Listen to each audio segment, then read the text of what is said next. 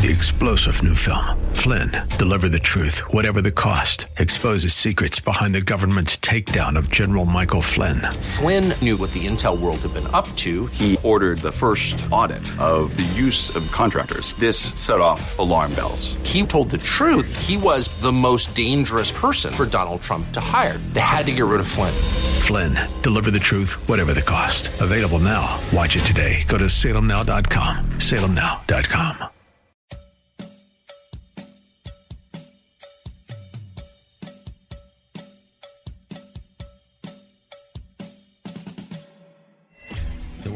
is a complicated place. You need someone to expose the political fakers, fixers, and takers, and to cut through the mindless chatter and misdirection to help you make sense of it all. That person is Dan Proft. And this is the Dan Proft Show. Thank you for joining us on another edition of the Dan Proft Show. Follow us again at danproftshow.com and uh, on social media at Dan Proft Show as well as at Dan Proft. Got a great lineup on the program, including uh, Victor Davis Hanson, who's coming up straight away, as well as Robert VerBruggen to go over COVID data a little bit, lies, damn lies, and COVID data these days, and uh, Tom Fitton from Judicial Watch to talk about uh, their efforts to uh, counter the vote by mail zeitgeist, uh, Soros financed zeitgeist, I might add. But uh, we begin with just one of the most incredible statements I've heard so far. And I've heard a lot of incredible statements from the Cuomo's, the combination of Fredo on CNN and Andrew in the governor's office during the last four months.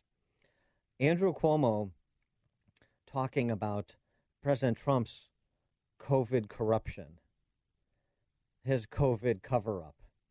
Andrew Cuomo, who's presided over the state with by far the largest death toll, by far the largest case count. This is what Andrew Cuomo had to say yesterday. President now says his own health officials are lying about the virus. His own CDC health officials are lying about the virus. Well, if the president is telling the truth, you know what he should do? He should fire them. He should fire them. If I said in this room, my health commissioner is lying about the coronavirus, you know what your first question would be? Governor, if he you say he's lying, how do you not fire him? How do you keep him in charge of health policy if you say the person is lying? Because someone is clearly lying to the American people. And people are dying because of it. Trump's COVID scandal makes what Nixon did at Watergate look innocent. Nobody died in the Watergate scandal. Thousands of people are going to die in this COVID scandal. Says the governor whose state lost more than 32,000 people, 10 times the state of Texas with two thirds of the population. 32,000 people. He is the governor who, along with some other governors who underreported on this score, uh, his neighbor Phil Murphy in New Jersey, Charlie Baker in Massachusetts, Gretchen Whitmer in Michigan, J.B. Pritzker in Illinois, sent infected people back into nursing homes. And Whitmer was doing it as late as the third week of May. And of course, we know that the less than 1% of the population, the American population in long term care facilities, represent 50% of the deaths. The most catastrophic decision Andrew Cuomo and those other governors made, that is the most catastrophic decision anybody has made throughout, in addition to these pressers for months where Andrew Cuomo, during the height of the outbreak in New York State and New York City, was working closely with, praising President Trump for scrambling all the resources that were brought to bear for New York City and New York State, even when they went unused. It's just remarkable. But does he have a point on Tony Fauci? Uh, has that really been the president's undoing here? Is uh, as much as his attitude was to drain the swamp, when push came to shove in the early moments here, when he could have sidelined Fauci and others for their failure on testing in February, and that was really their point. That was, he's right, an infrastructure he inherited. That was the time to sideline those individuals, bring in people he knew with the same level of expertise, bring in people he trusted, and he didn't do it, and now he's paying the price.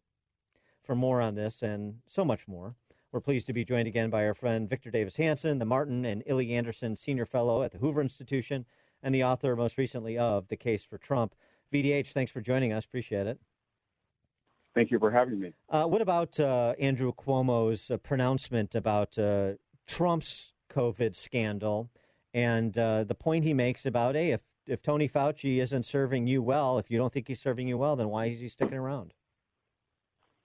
Well, I mean, he, first of all, he lied. Trump never said that Tony Fauci lied. He just said that Tony Fauci's not always right, and then he gave a specific example. Right. He said he Masks. he had conflicting evidence about masks, about the travel ban initially, about the transmissibility to humans, about cruise ships, about dating, about social. I could go on, and he did. And then he would go on to CNN and MSNBC and say something quite different than he did uh, on Fox or uh, the, um, from the public. So Trump didn't say you're a liar. He just said even Fauci can make mistakes, and that's was translated by Cuomo for political purposes. But the bottom line is that this is a this virus is we know two things, and it's about all we know about it. One, it attacks people 60 and then more 65 and then even more 70 and on up. And then two, it's primarily a lethal virus in about five states. So if you take the population of Massachusetts, Connecticut, New Jersey, and New York, just those four East Coast, they have about 11% of the population. They've killed almost 50% of everybody who's died in the United States. Right. And that's that's almost entirely attributable, as you said, sending sick patients in fear that they were going to be short of hospital spaces, which didn't happen, into rest homes, which didn't want them, and wiped out whole populations in rest homes, and then not social distancing and sanitizing in the critical weeks their mass transit uh, buses, train systems and all four governors were culpable, and then to a lesser degree, or maybe to a greater degree, the Michigan governor and Illinois. But take away those six states, and for all of the hype about the southern states, they may have more cases because they're testing more, and there's a lot of young people who went out and violated the quarantines, but the deaths have not been nearly in terms of deaths per million what these states have. Cuomo's been an utter failure, and I think he's starting to see that his own state, and in particular New York City, his signature city in the United States is falling apart. And so part of his strategy is to go on and blame Trump. He but, looks at the Real Clear Politics poll. Trump is down. He says, "I'm going to pile on. Nobody, this will help me." Right. It's pretty obvious what he's doing. Right. I mean, no, it's a, it's a classic misdirection. Uh, there's no question about that. Um, but but how does Trump respond to the, that sort of criticism coming from a lot of different quarters and not just Democrats?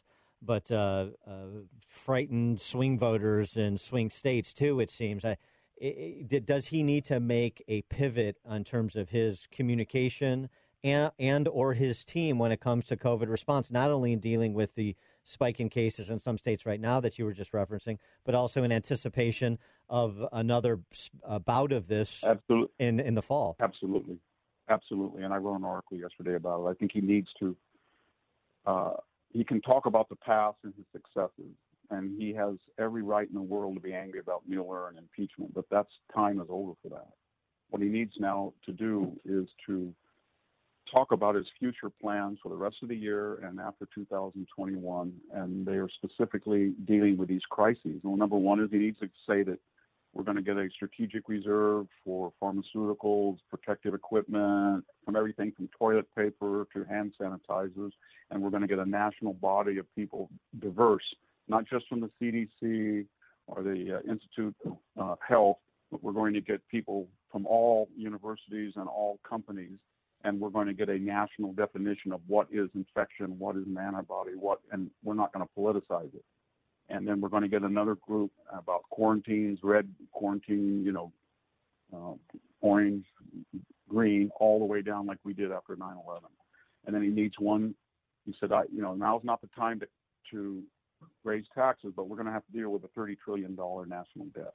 Well, maybe we'll have to get the Simpson Bowles people back, but we're going to deal with it as soon as we get over this crisis. And then he's going to have to say, you know, the university was the incubator of this we're not anti-university, but we're not going to subsidize this hatred of America. So we're going to start taxing, making income off these super 30, 40 billion dollar endowments in the Ivy League, Stanford.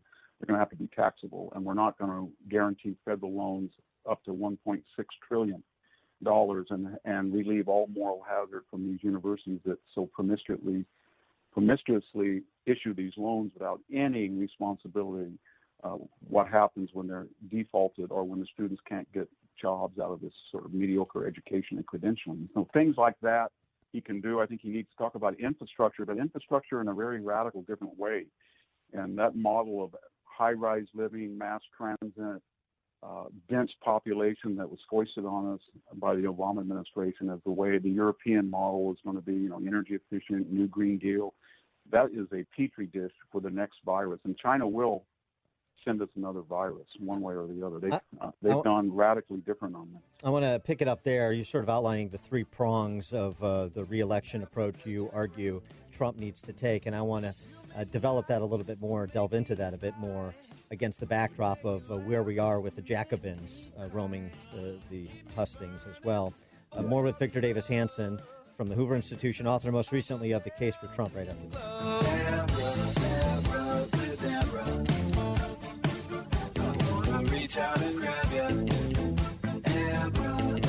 Grab a good seat and sharpen your pencils. Class is in session with Professor Dan Proft and the Dan Proft Show.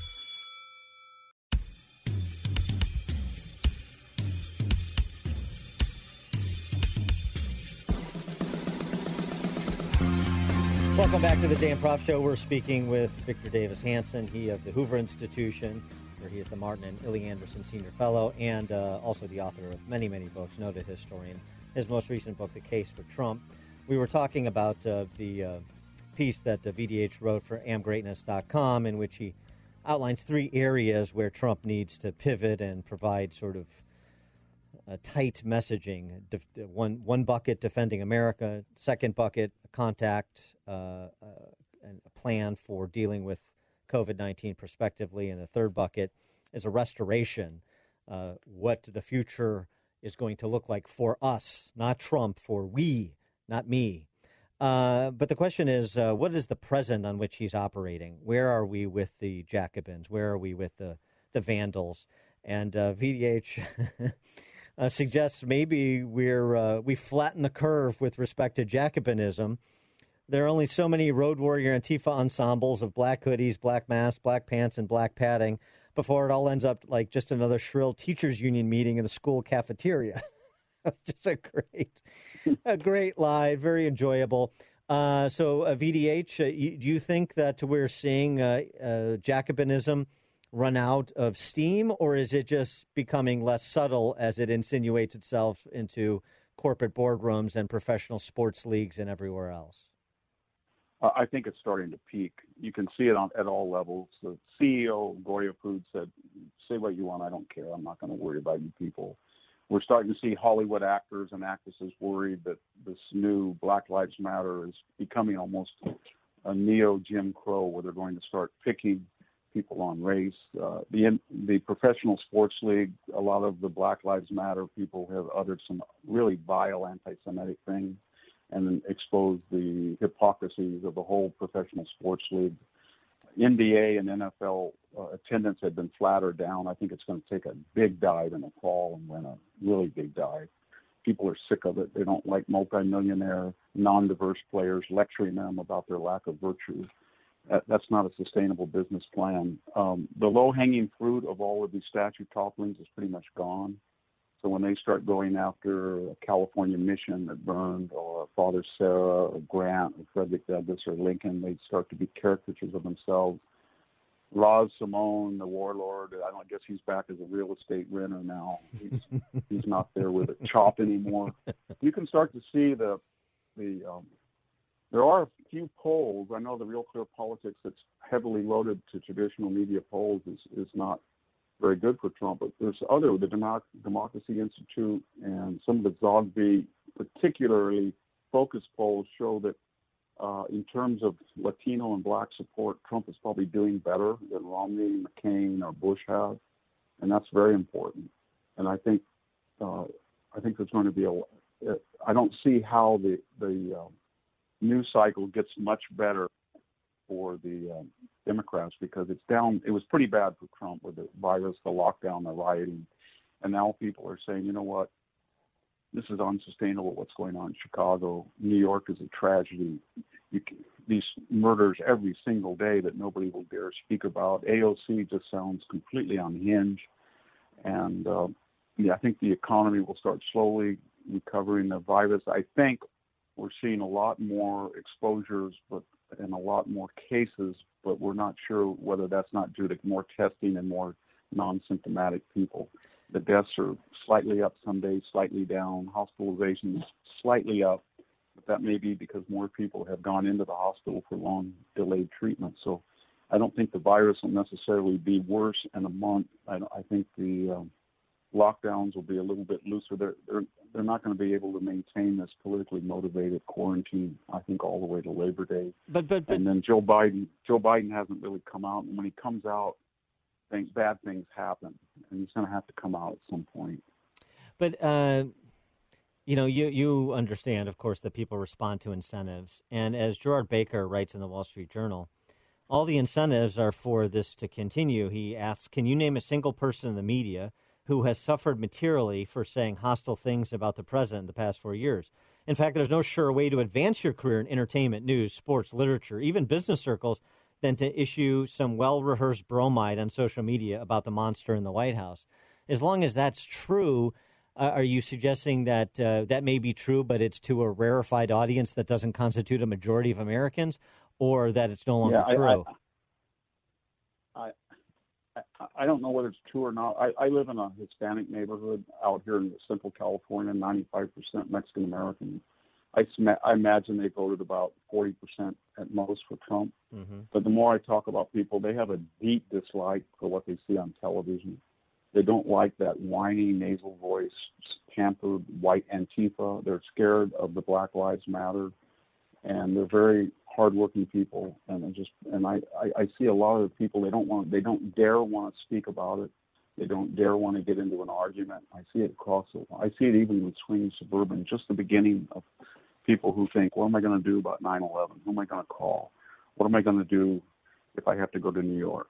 I went to San Francisco. That place is chaos. That kind of stuff. I can't park my car in San. It's all coming to a head. And if Trump can be very disciplined in the tweet he's going to make an argument to that swing independent group that usually doesn't necessarily vote Republican and say to them, "This isn't about me. It's not about Biden. Not about tweeting. Not about Biden's memory lapse. It's about civilization or anarchy." You, and I'm the only thing between you and anarchy, and you better understand that. And I, I think he can. If that message will be, that'll be effective. I, I, I, agree with you. I wish he could say it that succinctly and just uh, rinse and repeat it with some discipline because I think it would be effective. But but the the flip side of that, though, and you sort of tackled this in um, in the piece we were referencing earlier. There, there is this sort of Trump exhaustion uh, among some otherwise reasonable people who say maybe if we get him out then things will relax. Uh, the temperature will come down. Now, we, you and I both know how appeasement works. It's provocative. It's not uh, de-escalatory in nature. Uh, but that's where some people are. That's what they think, and Trump has to disabuse those people who are reasonable of that notion, doesn't he? Absolutely, and it's a brilliant strategy on the left because it's just 360 degrees, 24/7. We're going to bring everything into the equation: sports, uh, academia, Hollywood, and we're going to just up the intensity to a way that we hadn't even experienced during Mueller or impeachment or 25th Amendment or Stormy or Michael. We're going to really amplify it, and it's going to be reach critical mass, like a, taking out the uh, cooling rods on a reactor, and then we're going to get into dangerous territory. Then we're going to say to you, "We'll we'll make it all go away." Good old Joe Biden from Scranton is going to come in here, and he knows how to get people to get along. And there is no such thing as Joe Biden from Scranton. That person doesn't exist, and when he did exist, he wasn't very stable.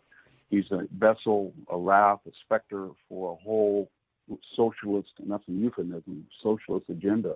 And and I think that's what the election is going to be determined about. Whether that suburban voter in Wisconsin, Minnesota, Michigan, Ohio, Pennsylvania wants to go in a fetal position, cover his ears, and say, make it all go away, or, you know what, I'm tired of this and I may not like Trump, but you know what? The guy gets up every morning and he fights this stuff, and I'm going to vote for him. He and is That's what Trump's got to do. he is Victor Davis Hanson, the Martin and Illie Anderson Senior Fellow at the Hoover Institution, author of many books, a noted historian, most recently, The Case for Trump. VDH, thanks as always for your time. Uh, always appreciate your insights. Thank you. Take care.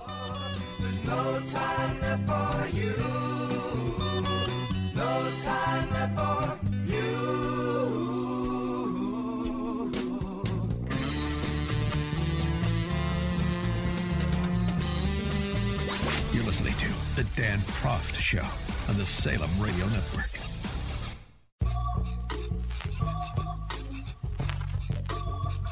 Dr. John Torres uh, surveying pediatricians for NBC News, as reported on MSNBC as well, t- to their chagrin. The P- survey of pediatricians survey question Would you send your kids back to school? Would you let your kids go back to school? I will. My kids are looking forward to it. Yes. Period. Absolutely. Absolutely. As much as I can. Without a hesitation. Without a hesitation, yes. I have no concerns about sending my child to school in the fall. I would let my kids go back to school. So we'll uh, look forward to Dr. John Torres being fired from NBC News and those pediatricians having their medical licenses revoked. Uh, this is uh, consistent with uh, another clip you cannot play enough. This exchange from a couple of weeks ago between Senator Rand Paul and uh, our infectious disease experts that we know and love, Dr. Tony Fauci, on reopening of schools. Dr. Fauci, every day, virtually every day, we seem to hear from you things we can't do. But when you're asked, can we go back to school? I don't hear much certitude at all. I hear, well, maybe it depends. All of this body of evidence about schools around the world shows there's no surge. All of the evidence shows that it's rare. I mean, we've so politicized this and made it politically correct that the WHO releases that it's rare, and you have a scientist up there honestly giving her opinion. What happens to her? She's blackballed, and her, her report that she refers to is taken off the website. When you go to that the, that scientist's speech and you and you try to lick, clink on the lick, the WHO has now screened it from us because it said something that's not politically correct. Guess what? It's rare for kids to transmit this. But I hear nothing of that coming from you. All I hear, Dr. Fauci, is we can't do this, we can't do that, we can't play baseball. Well, even that's not based on the science. I mean, flu season peaks in February. We don't know that COVID's going to be like the flu season. It might, but we don't know that. But we wouldn't, we wouldn't ban school in October. You might close some schools when they get the flu. We need to not be so presumptuous that we know everything. But my question to you is can't you give us a little bit more on schools that we can get back to school, that there's a great deal of evidence and it's actually good, good evidence that kids aren't transmitting this? It's rare and that kids are staying healthy and that, yes, we can open our schools. Mr. Chairman, do I have a little bit of time to? Well, I give you a little. A little that was well that. over five minutes, but we'll. Thank you, Go Senator ahead and answer Paul. the, uh, please answer the question. Yeah, so very quickly, Senator Paul, I, I agree with a lot of what you say about, you know, this idea about people having to put their uh, opinions out without data. And sometimes you, you have to make extrapolations because you're in a position where you need to at least give some sort of recommendation. But if you were listening, and I think you were, to my opening statement and my response to one of the questions, I feel very strongly we need to do whatever we can to get the children back to school. So I think we are in lock agreement with that. All right, it's a political answer uh, that Tony Fauci is good at giving, but nonetheless, we're in lock agreement on getting the kids back to school, and I take back to school to mean back physically in school. There just is no case for keeping the schools closed based on real world data uh, from two dozen Western nations.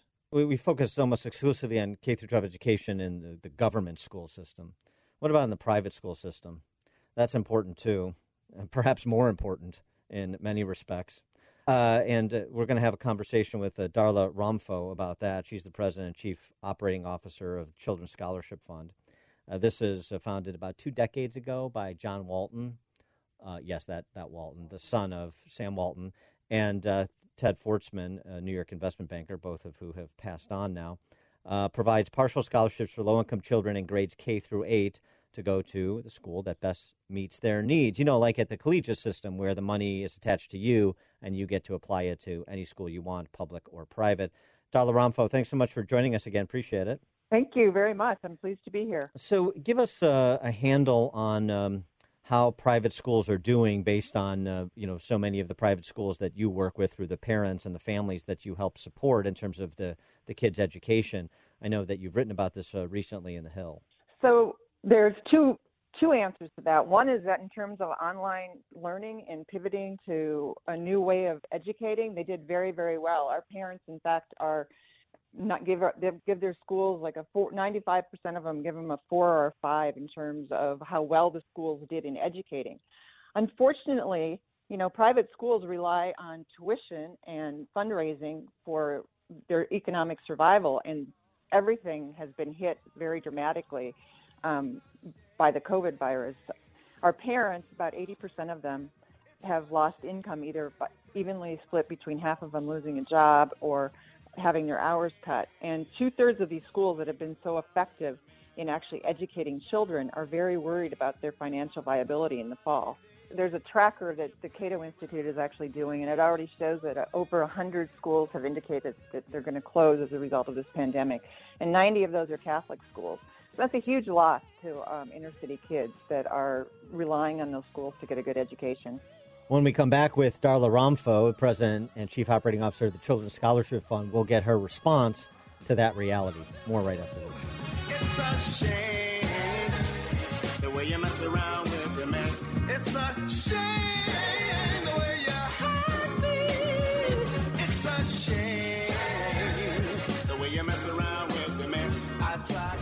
Is the Dan Proft Show.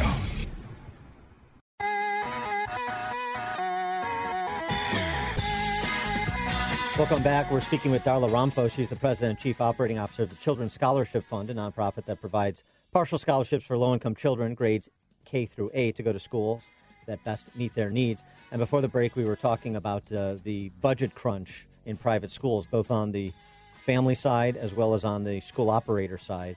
And I want to get your reaction to that, Darla.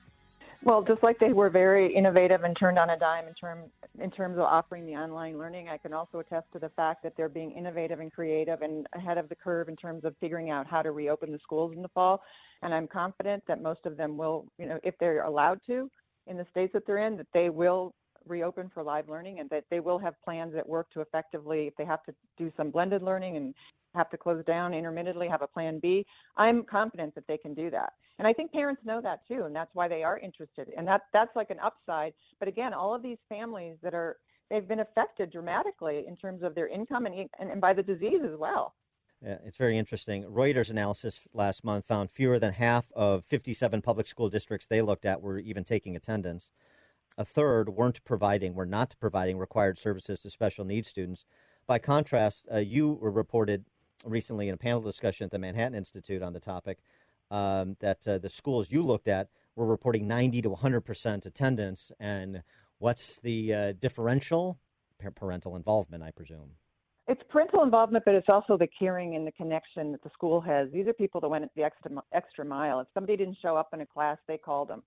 Um, they, you know, they've had a lot of personal contact, and you know, we are founded on the premise that parents are the first educators of their children, and that's the first. But they've chosen these schools because in their in in in taking carrying out that responsibility of educating their children, they realize that these schools can do the best job for their child. So it's a combination of the parental involvement and trusting the school and the school caring about the whole person, you know, body, mind, and soul, and going that extra mile, taking that extra initiative and step to make sure these kids are engaged. Well, I, like it, I said, it, I'm sorry to interrupt, but it's it's it's the par- it's the parents and the the school being aligned, right? One is reinforcing the other. Exactly, exactly. Which is so important. And I'm never going to diminish the fact that parents have a lot to do with what happens in a kid's education. Um, but I also think these schools help engage the parents and they don't cut them out of the process. They bring them into the process. And I think all of our education system would benefit so much from that if we could engage the parents and bring them into it and make them we never talk about our scholarships even as a, a handout it's a hand up we, we talk about you know the parents are the ones that are making the biggest sacrifice because our parents pay part of the tuition as well so we're helping them do what they think is best for their child and they may need a little more help this year And and with, and with respect to the private schools too, I mean, particularly uh, now you're talking about states uh, and big cities like L.A., San Diego, Atlanta, where they're uh, mandating online education. Uh, private schools, uh, do they just comply, or or do you see perhaps uh, some putting up a fight because they want their kids in the seat, and there's no reason they shouldn't be in their seats. I would say say private schools will try to put up a fight. Um, I I think that they really you know you know like I said, there's some parents. I, I always think parents should be in charge of their kids' education. So I mean I'm, I'm for homeschooling too, but obviously there are a lot of families for which homeschooling does not work, and it's, the best situation for, for them is to be live in person in a seat at a school. And I'm confident that our private schools that we work with will do everything they can to make that happen in person this fall. Uh, you mentioned the word nimble before, and I want to go back to that because um, um, I, when I think of the Chicago public school system, for example, uh, the word sclerotic comes to mind, not nimble. Um, the, describe from the schools that you work with, that you survey, that you talk to, how they've been nimble in trying to uh, adjust in real time to the demands both of families, the families they serve, and the students they serve, mm-hmm. as well as uh, the mandates that are being imposed upon them from government. Well, they very quickly figured out how to get the technology in place so that they could have instruction that was in, re- in real time in many cases and get the technology into the hands of the families so that they could participate in real time with classes and learning. It wasn't just sending home paper packets. It was trying to connect with kids in, a, in real time every day and having teachers who were calling kids and being in touch with families. I mean, it was a, a heroic effort, and it did take a week or two to transition into it. But you know, nobody's going to say that it worked perfectly or that it's as good as what they could have done in person. But I think it's a pretty great thing to have 90% of your family say that they were happy with how the online instruction went. I mean, it's possible to do this. You know, these schools do what they do on a fraction of the cost. And this is not an indictment of public schools because I know they have all kinds of regulations and all kinds of things. And I know there's many good hearted and well meaning teachers that are in public schools. And some public schools do great. Um, it's, it's more about let's figure out what's best for the kids in all situations and respond to that instead of what's best for the adults or what's best for the system. And I think private schools, because they have less regulation and are closer to the actual situation, can just respond more quickly. I mean, you, you mentioned how many schools have already announced they're closing 100 schools, 90 of those are Catholic. Um, I mean, are, are we at the point right now where it's a clarion call to uh, donors, those people that have resources to intercede if you want to preserve private education in this country, if you want to uh, preserve particular sectarian education in this country, uh, you need to step up and uh, provide more resources to Children's Scholarship Fund, to the uh, tax credit scholarship program in Illinois, to uh, school choice programs around the country. The Supreme Court uh, struck another blow in favor of school choice recently. So there's opportunity here, but in crisis, it's going to require people that have the means to do more than perhaps they previously done. Is that where we're at? Yeah, it's all of those things. It's it's addressed the immediate needs of families and schools that are trying to struggle to send their kids to the private school, to for the private school to stay afloat. It's if there's any further additional aid, which you may or may not agree with the idea of more aid, but if there's going to be aid, more aid for education, uh, an equitable portion of it should go to the private schools because they, they educate 10% of the kids. Um, if you believe that this, these institutions are important for America, important for our culture, important for our society, yeah, now is the moment to step up because there may not be, you know, one. I once heard it said that there'll be school choice when the last Catholic school closes its door. That's not what we want to happen. Espinoza is a great case. Um, it doesn't it doesn't remove all the political impediments in states that are run by uh, people opposed. It, it's not going to change progressive minds about the importance of having school choice. But in the states that have it, it's time to expand it, and you know, philanthropists should invest in doing that. In states that have smaller school choice programs that aren't don't have a, a, large enough dollar amount following the child or a large enough overall amount in the program to attract new providers because this is an opportunity to attract innovative people who want to start new schools and you can there's five states right now that have big enough school choice programs where you can actually go start a program and have to not rely on philanthropy ongoing so to invest in all of those things again from the most immediate needs up the hierarchy yes it's the time to do that because there's there's even though it's a dark there's a dark cloud Espinoza is a you know, bright light shining through that cloud. Darla, thanks so much for joining us. Appreciate it. Thank you so much.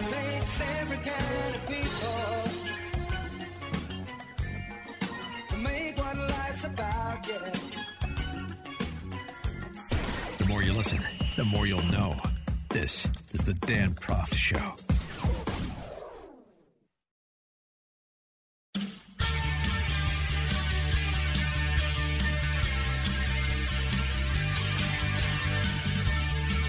Welcome back. Uh, in this these times when uh, America is under assault from so many quarters, meaning our cultural institutions and the Jacobins and cowards who run them, it's always fun to hear from immigrants who came to this country across the generations and their perspective. Last week we heard from uh, Gerard Baker, Wall Street Journal, Liel Leibovitz uh, from Tablet Magazine, and then uh, part of uh, Trump's Latino Business Initiative, uh, his roundtable on uh, in Florida Friday that we didn't get to yesterday. I wanted to get to. Uh, this was um, the uh, comments of Maximo Alvarez, who's a Cuban immigrant and uh, the proprietor of Sunshine Gasoline. Uh, the backstory on Mr. Alvarez, as told by him. Just think that in 1961, as a 13 year old, by myself, in my way to Spain, I wasn't even coming here. I arrived in this great country. And almost 60 years later, I'm sitting next to the President of the United States, talking about the American dream. The only country in the world, no other country in the world, that you can start a business from the trunk of your car. And within a very few years, with hard work, commitment, and all the core values that we learn from this very culture of ours, we can become very important to our future. We can become those people who make the next generation better than the one before. This is the only country. Why do you think you had to close the borders? Because everybody in the world wants to come over here. And uh, the immigrant stories that are the most compelling, the opinions that are the strongest, tend to be those who had to flee oppression in the lands from which they came. So Maximo Alvarez's father fled fascism in Spain, only to find communism in Cuba. Maximo, Maximo Alvarez fled communism in Cuba, only to be concerned about what he's seeing in America right now. And he has some advice for Americans, young and old, particularly those of the uh, Jacobin left. Thank you very much. And I want to leave you with one last thing. Never forget about my dad, who only had a sixth grade education, but I think he was the greatest philosopher I ever met. He used to tell us how lucky he was because he was able to come from Spain to Cuba. And then he came from Cuba to the United States. And he saw me graduate from college, and that was the biggest prize he ever had. And he said, Don't lose this place because you're not going to be as lucky as me. Because if you lose this place, you have no place to go. So, with that, please keep that in mind. And please, people, explain that to our young people who are demonstrating out there. Don't be useful idiots. Please understand what's happening in our countries. See what happens to our parents and see what is happening to America today. Don't be useful idiots. Good advice.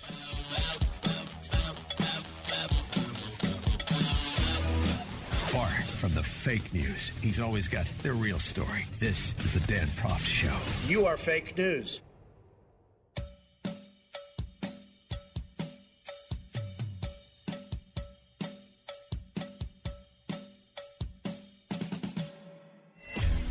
World is a complicated place. You need someone to expose the political fakers, fixers, and takers, and to cut through the mindless chatter and misdirection to help you make sense of it all. That person is Dan Proft.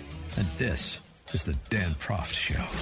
Welcome back to the show. Again, follow us at danproftshow.com on the social media platforms at Dan Proft Show and at Dan Proft. Uh, reading in my uh, hometown paper, the Chicago Tribune, little FAQ on uh, voting by mail in Illinois. And the Chicago Tribune, just a Midwest outpost of the D.C. press corps, uh, echo chamber for the New York Times, Washington Post. Uh, and uh, among the questions, the last one is mail in voting more susceptible to fraud? The answer from in an informational piece.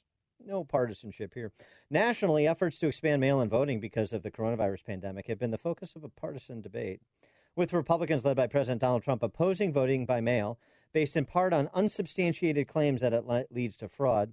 Numerous investigations have found no evidence that voting by mail results in increased voter fraud. Although uh, we do have a recently concluded election in Paterson, New Jersey, which is a real place in this country, which was a complete catastrophe marred by fraud associated with doing a mail in election, vote by mail election. One in five ballots spoiled. The local chapter of the NAACP calling for a new election and multiple candidates for city council in Paterson, New Jersey, complaining about the legitimacy of the results against them. But okay, we have a case in North Carolina of a Republican operative for a congressional candidate who's under indictment for absentee ballot fraud. And that's associated with what? Voting by mail. The Heritage Foundation keeps a handy dandy database of uh, incidents of voter fraud. And do they represent a small fraction of uh, overall ballots cast? Is it uh, re- relatively an anomalous event in terms of prosecutions or concrete evidence of voter fraud uh, in elections? For more on all of this, we're pleased to be joined by Tom Fitton. He is the president of Judicial Watch, and uh, Judicial Watch is on this case, as they are on so many, the vote by mail election. Tom, thanks for joining us again. Appreciate it. You're welcome. Thanks for having me. So, um, uh, you penned a piece for TheHill.com recently about uh, the vote by mail uh, push, and you argue that it would create chaos and distrust in November, not even if it necessarily results in fraud, but uh, chaos and distrust nonetheless. Why? Yeah, it's straightforward analysis. Uh, when you take ballots away from a secure location, like a polling place where you have government officials, the rule of law prevails there in theory, and just have people filling ballots wherever, uh, susceptible to intimidation, vote buying, all sorts of things that you can't police outside the polling place in any serious way. You obviously are undermining the integrity of elections. And then besides the voting fraud, you've got the real issue of just getting the ballots to the place, the polling place in time, or to election officials in time, in a way that gets them counted. And uh, I was just on Lou Dobbs earlier this week talking about an NPR story that found in some states 1% of the ballots were thrown out because they weren't postmarked in time. You've got a New York City case where uh, many ballots didn't have postmarks at all, so they threw them out or they're in danger of being thrown out. If you want your vote to count, show up and vote in person. If there's an emergency requiring you to vote by mail, obviously the law may make that available to you. But the idea that we're going to swap the system with millions of ballots and not have increased risk of fraud and undermine confidence in the elections as a result, uh, to me, is naive. Well, and you always have these um, fun stories like uh, this week. Uh, a deceased family's cat, cat received a voter registration card in Atlanta, voter registration application, I should say, in the in the mail. I mean, it's something out of like The Simpsons with Santa's little helper getting a credit card, sort of the same thing. Um, but but if you actually look at the voter rolls in a lot of states, you have particular uh, localities where there have these situations, like for example, they have more registered voters than actual residents, and that does create uh, a mission field for the fraudster, whether or not they want to try and, and cultivate it or not, whether they want to try and harvest it or not. It, the mission field is there, and voting by mail makes it easier to commit that fraud. Yeah, and Judicial Watch has been investigating and litigating this issue for years, getting states to clean up the rolls. In Los Angeles County, for instance, they settled a lawsuit with us, and they're in the process of cleaning up up to 1.6 million names. We just filed lawsuits in Pennsylvania and North Carolina. Between those two states, we found nearly 2 million extra names. So when you start mailing ballots to people who were likely dead or moved away because the voting lists are bad, or as you point out, there are cats on them, uh, you, you're kind of increasing the opportunity and the temptation for fraud and abuse. And so um, uh, we need to be encouraging people to vote in person. And you know the the irony here is the left is, is pretends to be concerned about suppressing the vote. In my view, when you scare people by suggesting they're going to die if they vote, which is a, which is a complete falsehood, that's suppressing the vote. Mm-hmm. And when you tell people to rely on the mails where their vote has a uh, has a, a, a, unacceptable risk of not being counted or stolen, that suppresses the vote. Those of us who want the rule of law, want people to show up at the polls on election day and vote, we are the ones who are in favor of the right to vote and expanding the franchise and protecting the franchise. And it is interesting. Uh, there was a, a 538 uh, blog post uh, analysis uh, a couple of months ago that found no evidence that voting by mail gives advantage to one party over another. A pretty good analysis by um, Nate Silver and the gang over there. But yet, it it is curious that uh, George Soros's Brennan Center for Justice, which is heavily funded by Soros's Open Society Foundation, is spearheading a plan that calls for a universal vote by mail option for all voters. Uh, and so, you know, it, it does sort of. Why would George Soros be so interested in this? Uh, to use one of his uh, one of his uh, front organizations to advance this cause, if he didn't think it was a political benefit, because George Soros is is almost solely interested in you know a political benefit to advance his leftist agenda. Well, let's be more specific. We had a lawsuit in California. Uh, we represented voters and Darrell Issa, who was uh, who is now running for Congress uh, challenging Newsom's plan to mail on his own millions of ballots, including the people who are dead and moved away. The Democratic Party intervened. One of their arguments was we benefit from this process. Mm. So they admit that this has a political benefit to them. They were using that argument to try to get in successfully to a court case. So uh, you know, you know, look, the left is is generally aligned and arrayed in massive ways against all election integrity measures. They don't want us to clean up the rules. They oppose us. They're intervening in those cases I told you about. Uh, they uh, oppose voter ID. So when you have universal mail-in ballots, that means no voter ID. They would upend the voter ID laws in at least 35 states. And uh, Lord forbid we talk about citizenship verification. How do we know citizens are actually voting as federal law requires? Well, the only assurance is that they promise not to vote. And then they fill out the form to register to vote. They say, I'm a, I'm a citizen. Well, you know, there's effectively no way of checking that. So there's no citizenship verification. So they impose basically every basic check that any regular American would want on making sure elections are clean and fair. And why do they oppose that? Because I think they want to be able to steal elections. Because there's no reason to oppose it in terms of uh, it being an impediment to anyone voting reasonably. We're talking about basic rules to make sure elections are secure, and the fraudsters want to stop that. And, and to your point, I mean, in 2018 in Orange County, those congressional seats, uh, Democrat, the Democrats flipped that were held by Republicans. I mean, there was a well publicized, well documented uh, uh, operation to do absentee ballot harvesting. Now, it was legal in California, as far as we know, what was done, but it wasn't in controversy what was done. And so this would just allow them to scale that Orange County operation nationally.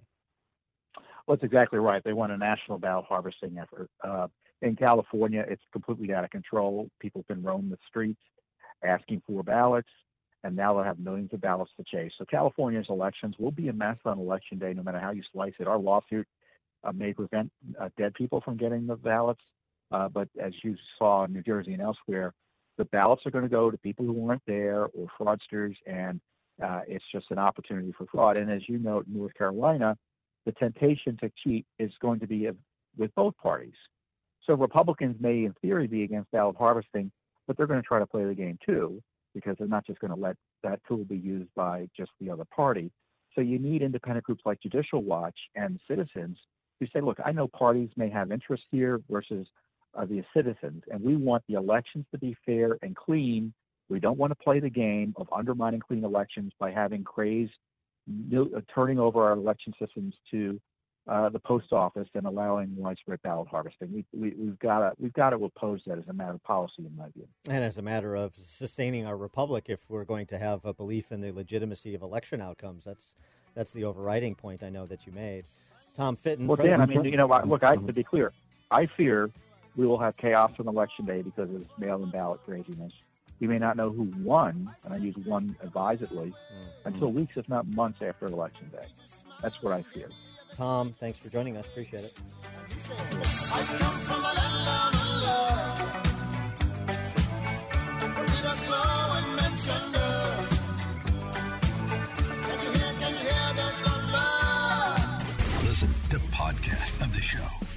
danproftshow.com.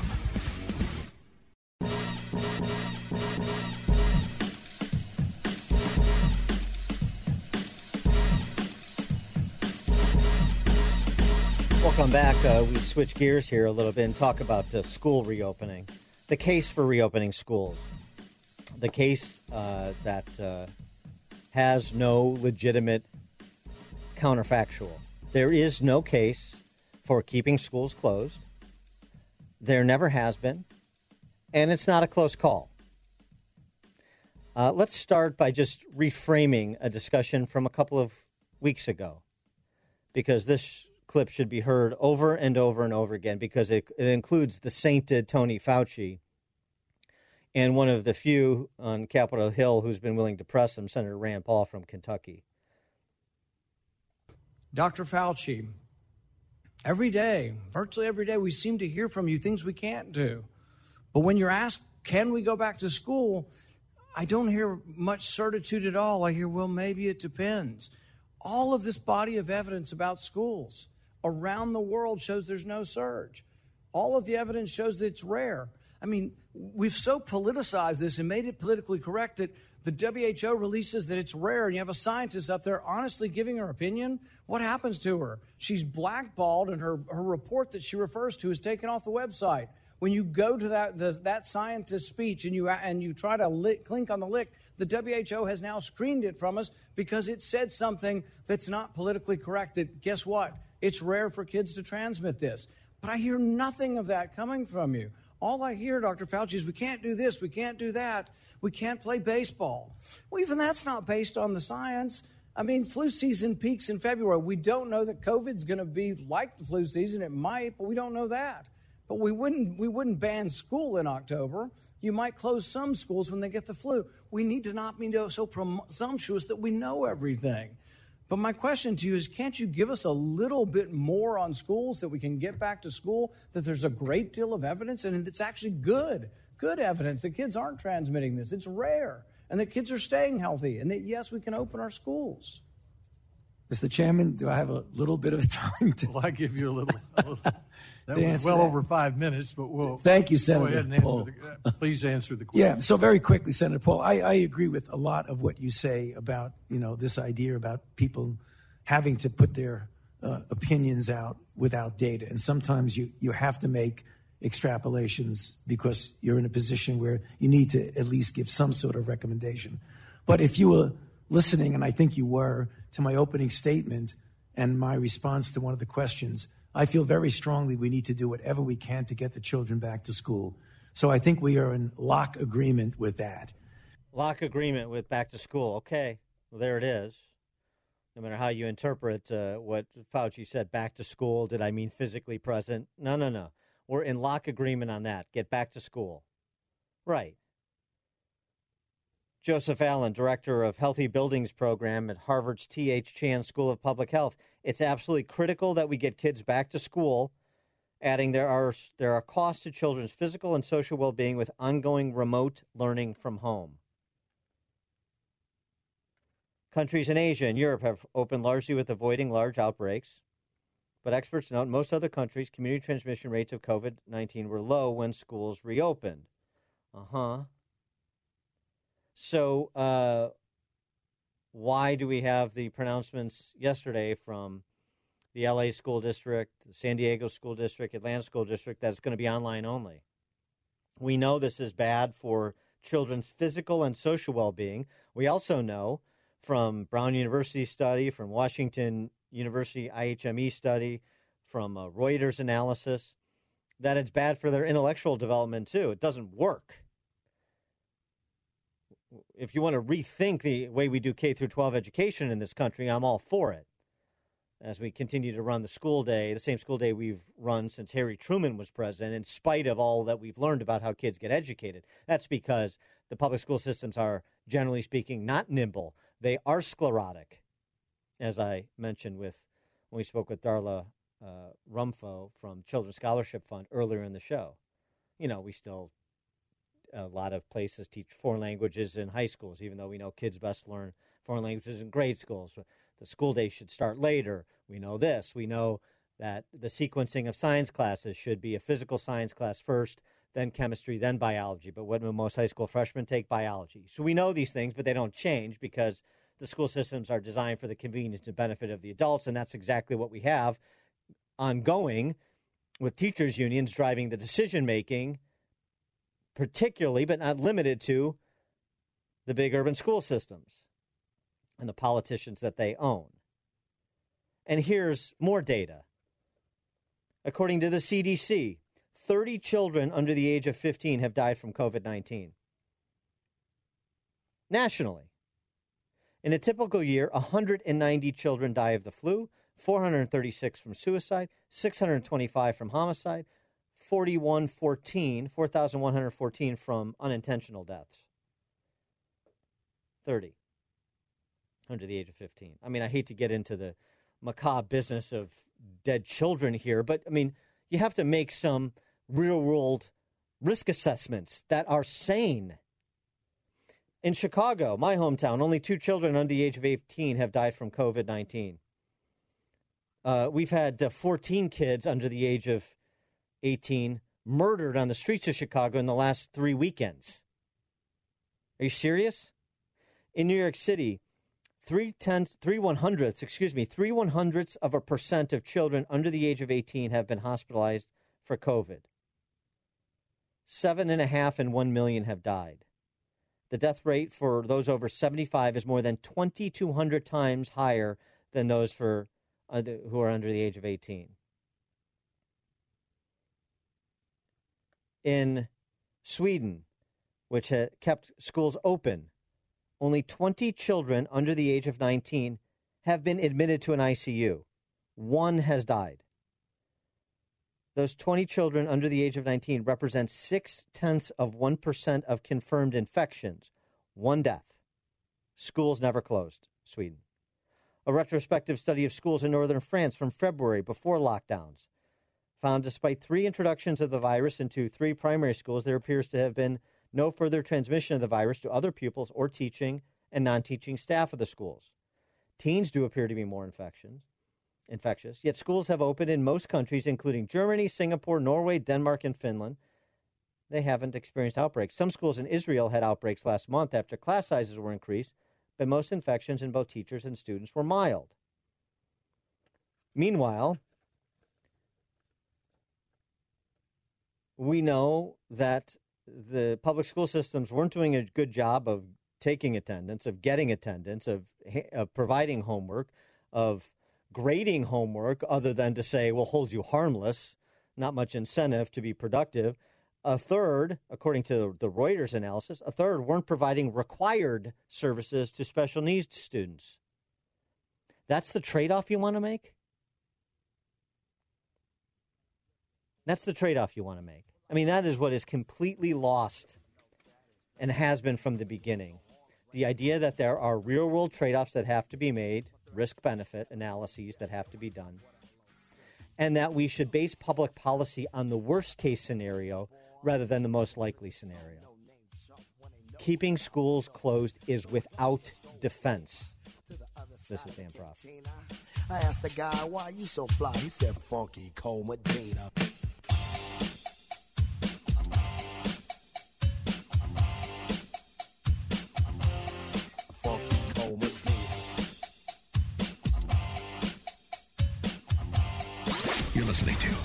Dan Proft Show on the Salem Radio Network.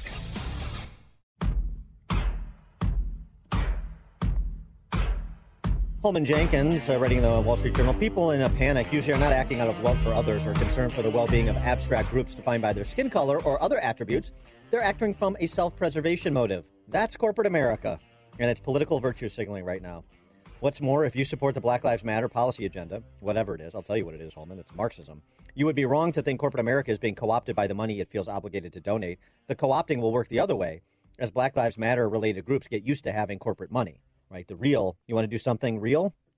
You want to do something real? The best thing you can do for any child in the U.S. Get him or her out of a high crime, high poverty neighborhood. Any child. It's disproportionately black children, but it works for any child. He offers a fun thought experiment. What would happen in a few hundred census tract sized neighborhoods if there were no longer people exclusively, if they were no longer peopled exclusively by those who would leave if they could? What if they're places they were places that people actually chose to live rather than were relegated to live? In the small fraction of census tracts around this country that represent the uh, disproportionate share of poverty and violence. Uh, David Azerrad over at Hillsdale, uh, signaling a, a, a, similar perspective with his piece uh, about uh, rejecting tribalism. The U.S. is acting like a budding totalitarian theocracy, one in which all must kneel at the altar of wokeness. Those who refuse are not punished by the state, but by corporate America and the media. They run the risk of losing their livelihoods and forever and being forever defamed on the internet. And thus, back to Jenkins, the self preservation of the virtue signaling donation to Black Lives Matter for absolution, for an indulgence to continue to exist, to avoid the purge for now. Similar to uh, that Harper's letter penned by or signed by a bunch of leftists, penned by leftists, signed by leftists. Uh, back to Azerrad. How long until the accused of racism are denied, say, banking services? In the meantime, it is increasingly unclear whether her, uh, heretics who defend themselves against assault can expect equal protection under the law. And uh, what are conservatives doing about it? Azerrad argues that uh, we are fiddling while Rome burns. What of this uh, Nero brand of conservatism? Well, let's ask him. David Azerrad, assistant professor and research fellow at Hillsdale College's Van Andel Graduate School of Government in D.C. Professor, thanks for joining us again. Appreciate it. Thank you for having me. Good morning. Uh, good morning. And so, uh, your critique of conservatives' response to uh, what we're all seeing and describing uh, that it, it, it is, uh, as I said, as, as, you wrote, fiddling while Rome burns. How do, how do you mean? I mean, you can count on the fingers of one hand the prominent conservatives or Republicans who have forcefully denounced Black Lives Matter and Antifa, not just saying, you know, the violence is bad, but opposed the moral claims, the rioting. Uh, it's mostly been silence or actually going along with it. And the peak expression of that for me is Senator Mitt Romney, who was marching with Black Lives Matter. Right. I mean, this, I don't need to remind you, is the fellow who the Republican Party nominated in 2012. And I do not think he's representing the views of his constituents in Utah. It's, uh, and it's also entirely foolish, as if they're not going to come from him one day, as if there's any way to appease this mob. Yeah, they may not come for him first, but there's no limiting principle to what they're after. Uh, you um, write in your piece in the American Conservative about uh, beyond conservatism. The um, new right, which has no name as of yet, is anchored in the realization that the conservative project in America today is fundamentally a counter revolutionary one. We lost, they won. Painful as it is to admit, we are no longer we no longer feel at home in our own country. In this progressive theocracy in which all must worship at the altar of wokeness, conservatism, if one can even still call it that, is more about overthrowing than conserving. Uh, is that uh, is that necessary? I mean, is the uh, it, it, being a counter-revolutionary mo- uh, movement th- that's a recognition of the necessity of the age. It's not necessarily uh, a desire philosophically. Is that fair? Yeah, I mean, I, I, I have. It's not my preferred outcome, but if you look at the state of America today, if you look at the enormous success of the various waves of progressive leftist and liberal revolutions over the 20th and 21st centuries, you must admit that the country has been fundamentally transformed. I mean, the authoritative norms promoted in the most powerful institutions across the country are progressive ones. Uh, people who still believe in traditional Christianity, who are deeply patriotic, are more and more reluctant to express some of their views in, in, in public. They are the ones who are getting punished. All of the pieties that the regime enforces are those of the left. Now, I think the cause is not lost because I suspect there's a majority of Americans who still cling to the old America, or the best aspects of it at least, the idea of equality under the law, of meritocracy, of religious liberty, of free speech, of a Second Amendment. But they're a besieged silent majority. And what the conservative movement needs to realize is that we're not really in the business of conserving. We're in the business of doing what the left did, which is marching through the institutions, regaining institutional power, and reshaping the regime. I mean, the end goal would be our pieties are once again authoritative. Well, there are some conservatives not ready to be counter revolutionaries. And when we come back with Professor Azerrad, I'm going to offer pushback from David French, get his response. More right after that. Grab a good seat and sharpen your pencils. Class is in session with Professor Dan Proft and the Dan Proft Show.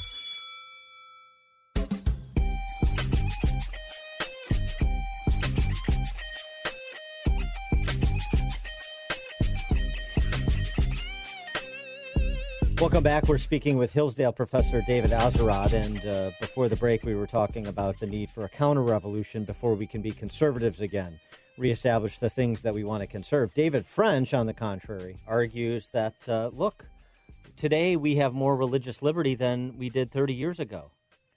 Um, he uh, suggests that uh, what we're really seeing is um, Christians losing political power, even at the same time as our religious liberty has expanded. And so we need to cop to that because uh, sometimes we haven't exercised political power very judiciously or even handedly. And so um, you, we, there's a distinction to be made between the religious liberties we enjoy, which are more pronounced than they were 30 years ago, he argues, and the political power that we don't. I mean, look, the Supreme Court has thrown the religious right uh, a handful of bones with some decisions that protect religious liberty, and uh, he seems to think that that's cause for celebration. I don't because I see the overall culture becoming more and more hostile, and what we have a setup right now where we do have some sort of a progressive theocracy. It's just we've carved out some spaces and said, okay, churches are exempt from this but let's be honest, how long can the situation last? And then also, what about Christians who are not running churches? What about Christians who are running schools or bakeries or who are photographers?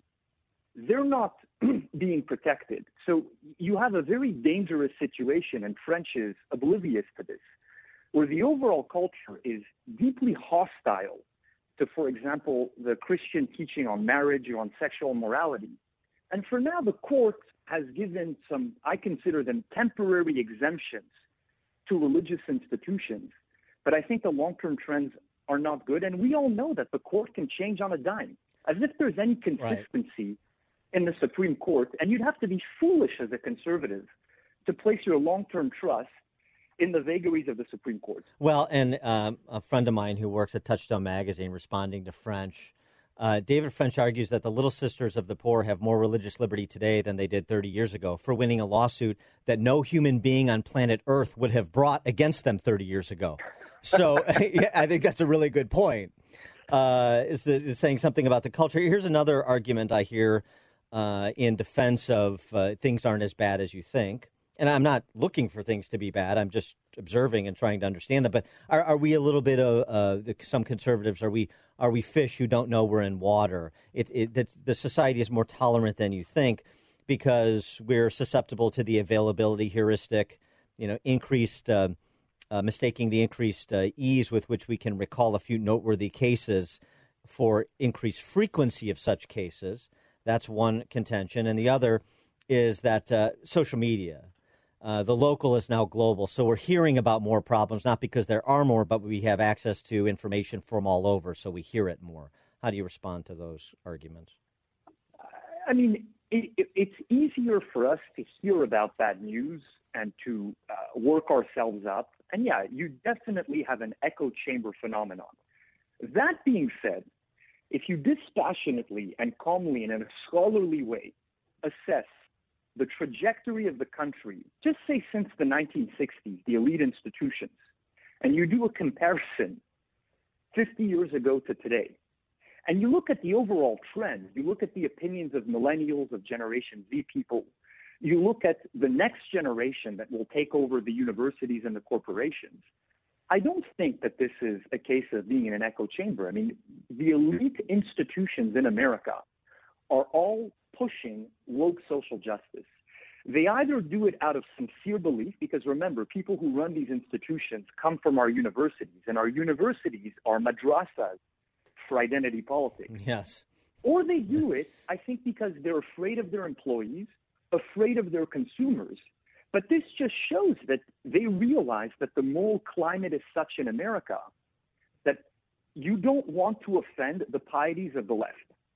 And so I, I don't think this is a case of uh, getting all worked up over nothing. If anything, and I would love to be proved wrong. I mean, have me back on 30 years from now on the show and, and play the clip. I, I think it, I think it's only going to get worse. Well, I, because yeah. they, they, they, they display no magnanimity after their victories. I mean, look at a Obergefell. They win on gay marriage. What do they do the next day? They start going after the bakers, the florists, the photographers. I mean, can't you leave these people alone? No. This Yes. is a, a Right. vengeful, they want Yes. to punish middle America. Wait- There's no magnanimity. W- Right. Wait till uh, the reckoning comes for Trump voters if uh, if uh, he is to not win re-election. For those who think that they're somehow immune, I I something else. Though, going back to beyond conservatism, then. So, um, what are the institutions that should be funded? You have a lot of wealthy conservative donors. Um, should we stop funding middling think tanks?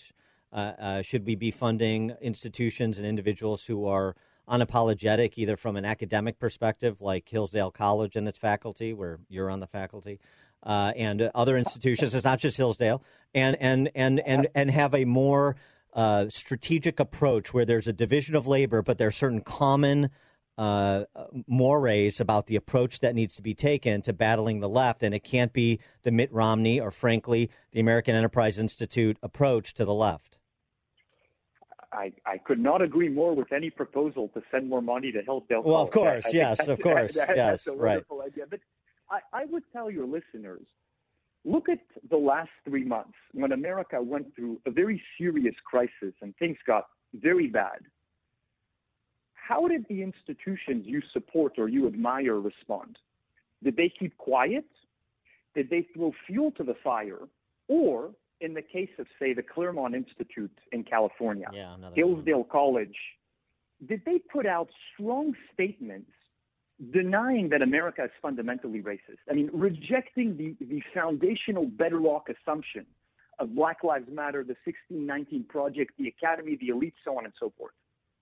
I, I would look for institutions that are deeply countercultural in the best sense of the term, that had the moral courage to deny that America is a fundamentally and systemically racist country at the moment when it was hardest to do so. That's a great way.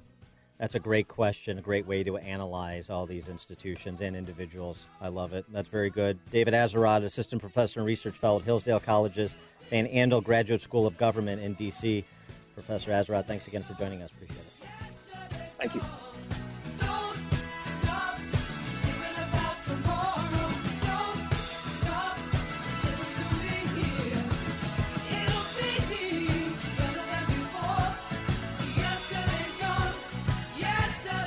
The more you listen, the more you'll know. This is the Dan Proft Show.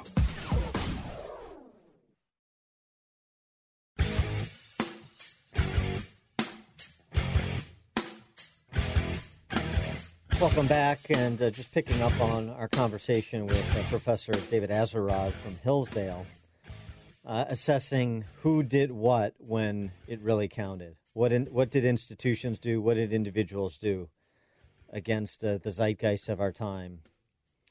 The, uh, the the nefarious aspects of the zeitgeist of our time. The cowardice. The failure to abide obligations. We've talked a lot about uh, the cowards and those failing to abide obligations and those peddling fear and madness. Well, here's an example to the contrary. Let's highlight some of the good examples, too, in hopes that they're replicated. Why I'll be on campus this fall. It's an op ed in the uh, Wall Street Journal from Professor John Hasnas who is a ethics professor at Georgetown's McDonough School of Business and Georgetown Law School. Georgetown University has given all its faculty, including me, the option to teach in the classroom or remotely via computer this fall semester. Even though my age places me in the high risk category, I've elected to teach in person. I feel I have an obligation to do so. An obligation to do so. COVID 19 is a fact of life. There is no alternative to learning to live with the risk of infection, as generations before us lived with similar dangers. Oh, historical perspective. Novel from an academic. My father used to describe what it was like living with the risk of disease when he was a boy before antibiotics. My older relatives told me what it was like living with the risk of polio before the Salk vaccine. COVID 19 is part of an environment. The only options we have are to take reasonable precautions and get on with life or to hide from it. There's a choice. Reasonable precautions and get on with it or hide from it. Teaching university and law students doesn't qualify as an essential service, writes Professor Hasnas. But I, I, I wouldn't be a professor if I did not believe there was a significant value in higher education. Given what the younger generations have done for me, I believe I have a responsibility to give them the best learning experience I can, and that means being in the classroom with them. I don't believe the risk of teaching in person is an unreasonable one. In my opinion, Georgetown University is exercising an unreasonable amount of care to protect its students, faculty, and staff against the virus, and particularly if you uh, consider the historical context, eh, Professor? Hmm. It's important to be on campus, he writes. I've taught at Georgetown for many years, hope to continue teaching there for many more. For me, missing one year in the classroom is not much of a sacrifice, but my undergrad students have only four years in college. My law students only three years in school. I have clear memories of how personally meaningful and fleeting those years are and how emotional growth, how much emotional growth and character development takes place through interactions with classmates and faculty.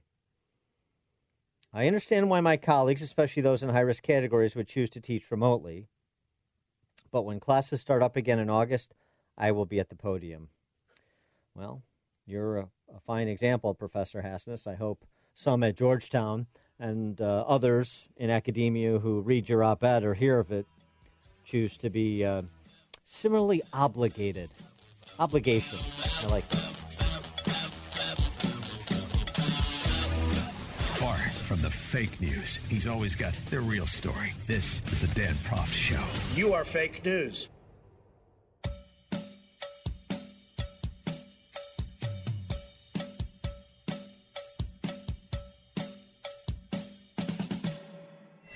The world is a complicated place. You need someone to expose the political fakers, fixers, and takers, and to cut through the mindless chatter and misdirection to help you make sense of it all. That person is Dan Proft. And this is the Dan Proft Show. Boy, knocked me over with the feather. Uh, the Chinese COVID 19 cases have declined more slowly than government figures disclose, the Chinese being less than forthright with us. By the way, you know who's actually done a good deal of flacking for the Chinese?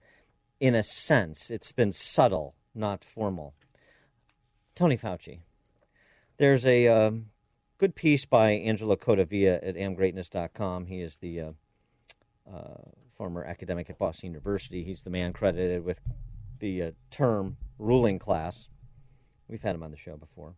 Uh, he um, he points out sort of how Fauci massages some issues. For example, uh, a reporter asked Fauci if he agreed with Trump that the Chinese have not been fully forthcoming about the scope of the pandemic. Fauci answered that the, although the Chinese had lacked candor in previous years, this time they had turned over the sequence of the virus. Codevilla comments, spoken like a wily swamp reptile.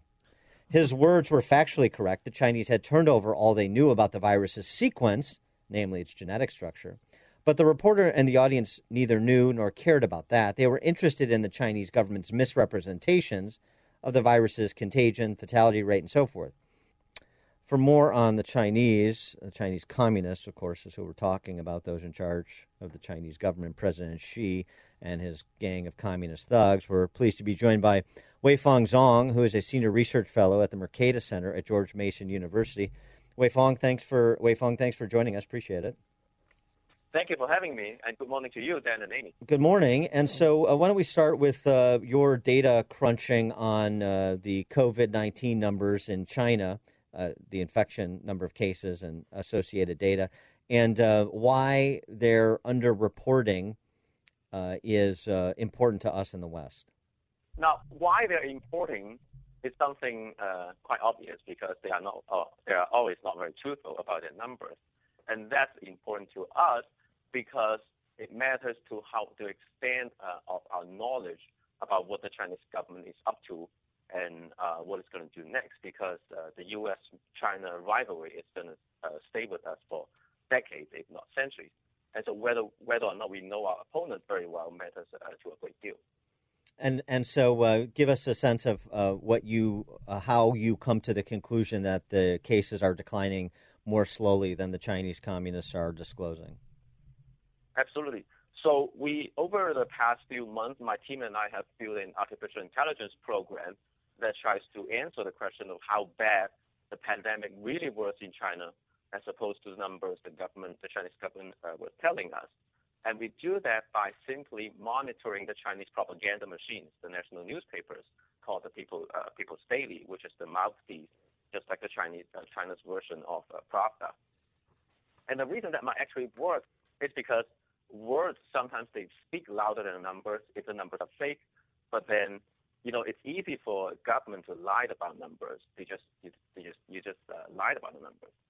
But when the government has to address the public on a public health crisis for days and weeks, it, in the words, sometimes they, they gave away the truth. Right? When they want people to stay at home, they shut down Wuhan.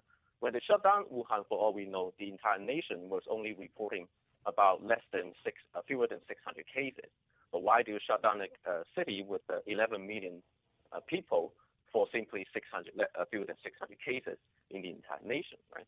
And so this is how we came to, by monitoring the word, we, we saw a declining severity in how they use the words over time after since March.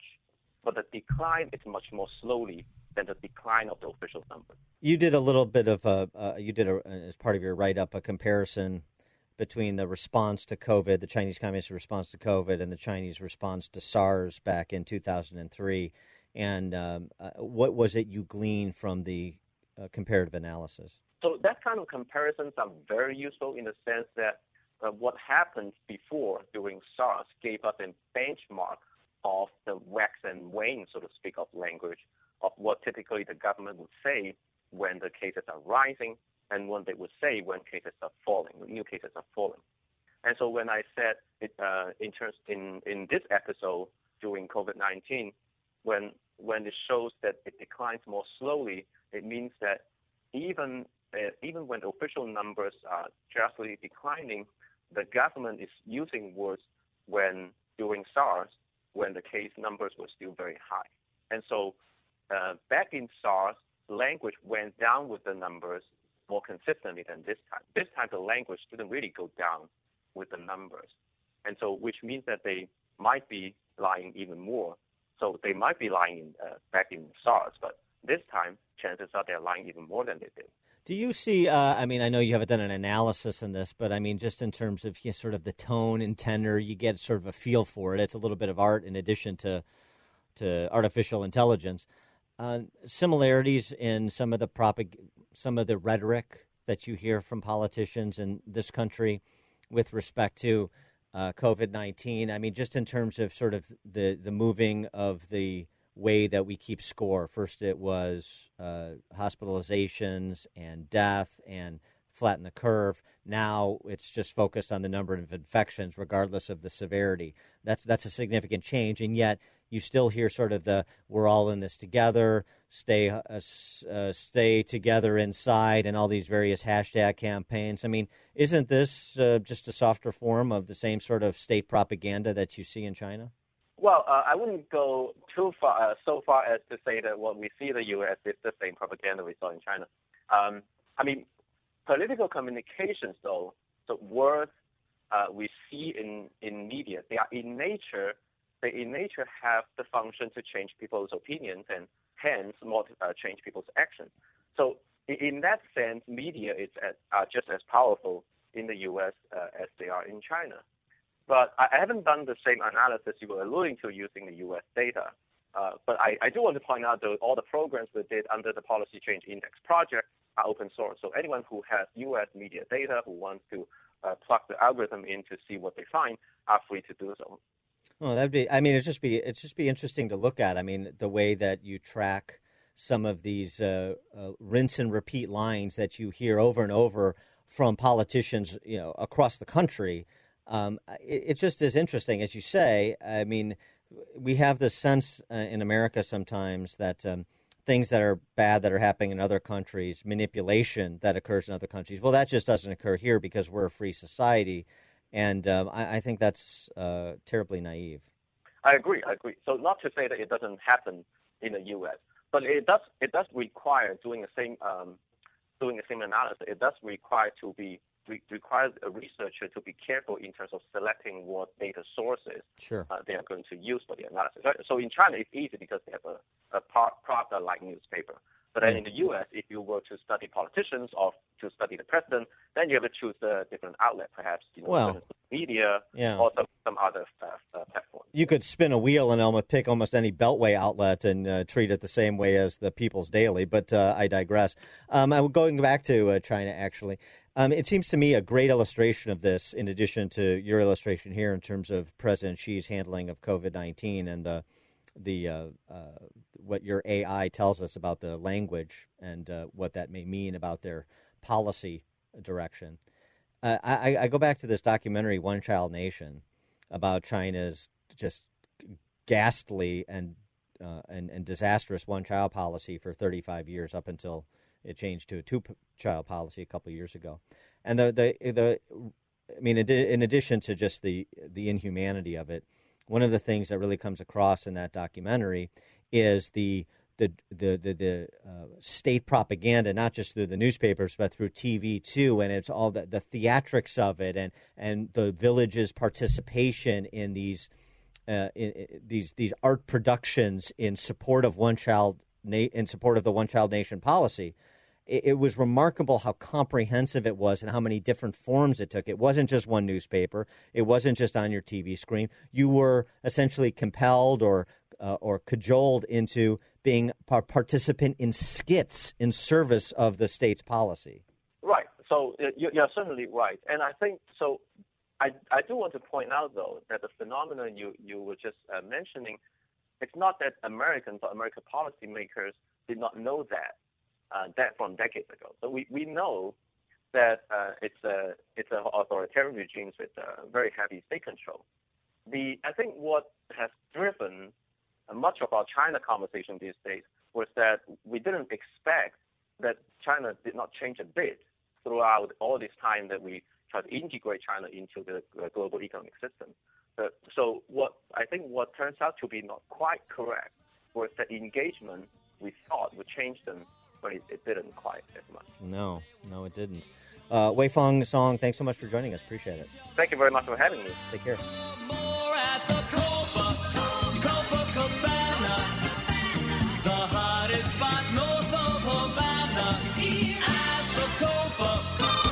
Good seat and sharpen your pencils. Class is in session with Professor Dan Proft and the Dan Proft Show.